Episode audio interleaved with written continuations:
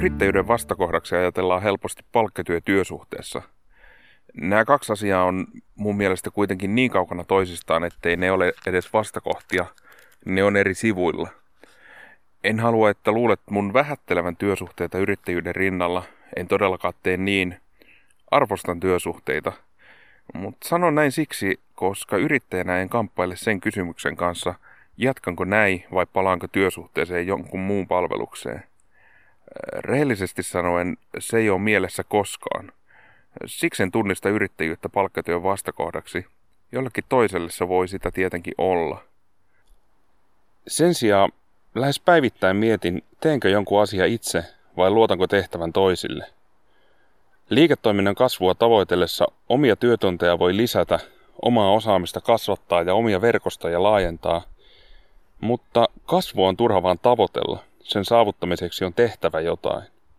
Usein se tarkoittaa, että se mitä on tehnyt aikaisemmin itse on jossain vaiheessa luovutettava jonkun toisen vastuulle, kuten työntekijän, alihankkijan tai jonkun yhteistyökumppanin, ja vasta näin omaa resurssia vapautuu niihin asioihin, millä liiketoimintaa kasvatetaan.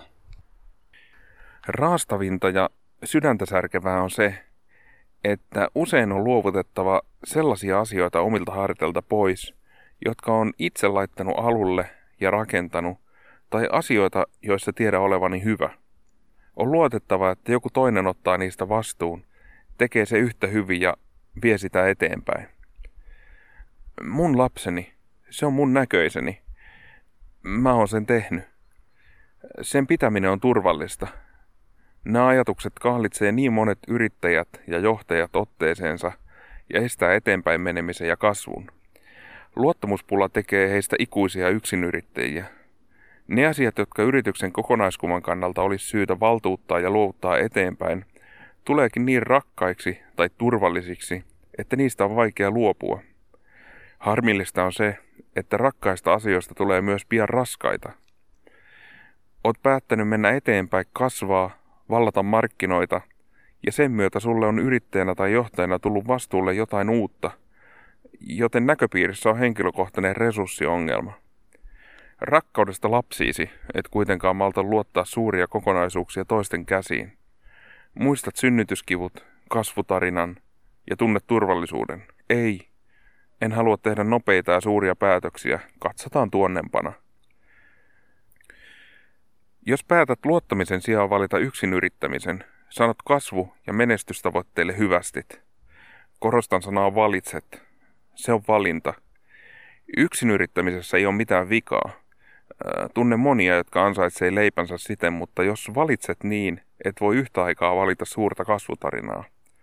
Puhunkin sen puolesta, että on rehellinen ja tunnusta, kumman oot valinnut. Tunnen itseni ja monia muita yrittäjiä, jotka puhuu laajenemisesta samalla, kun he kuitenkin valitsee yrittää yksin. Niin ei voi olla. He ei tule menestymään, elleivät päätä luottaa asioita muiden harteille.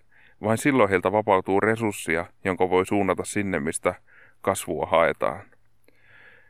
Mulle tämä on konkreettisesti viimeisen vuoden aikana tarkoittanut työntekijöiden asettamista asiakasrajapintaa. Aikaisemmin olin lähes vakuuttunut, että asiakassuhteiden ylläpito vaatii sen, että mä itse viimeistelen toimituksen. Vastaa henkilökohtaisesti siitä, minkälainen palvelun lopputulos on, koska palvelu kantaa yrityksen nimeä, jota mä johdan ja josta on vastuussa. Ajatus siitä, että meidän maineemme ja kunniamme on toisten käsissä pelottaa. Eteenpäin meneminen vaatii, että jonkun muun on otettava vastuuta – en kerkeä sinetöimään jokaista toimitusta ja palveluhetkeä. Mun on luotettava, että työntekijät tekee sen. Ja he on tehnyt. He on luottamuksen arvosia. Toinen kipupiste oli viime keväänä myynnin ulkoistamisessa. Mä olin lähes varma, että olin löytänyt kultaisen tai vähintään hopeisen lusikan, jolla syötin asiakkaita.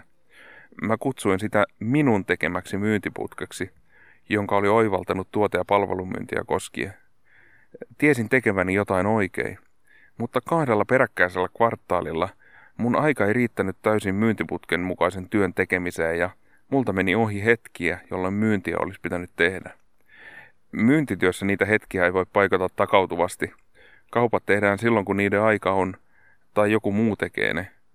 Silloin joudun ulko- ulkostamaan osan myynnistä, luottamaan toisen käsiin sen, mitä mä olin oivaltanut. Ei se sitten lopuksi vaikea ollut, mutta saada se oivallus, että nyt tarvii apua, se on haastavaa. Yleensä luottaminen tarkoittaa lyhyellä aikavälillä myös kasvavia kustannuksia, ja siitäkin syystä luottaminen on hankalaa. Pitkä aikavälin tuottoihin on vain uskottava ja niin johtavat asiat tunnistettava etukäteen.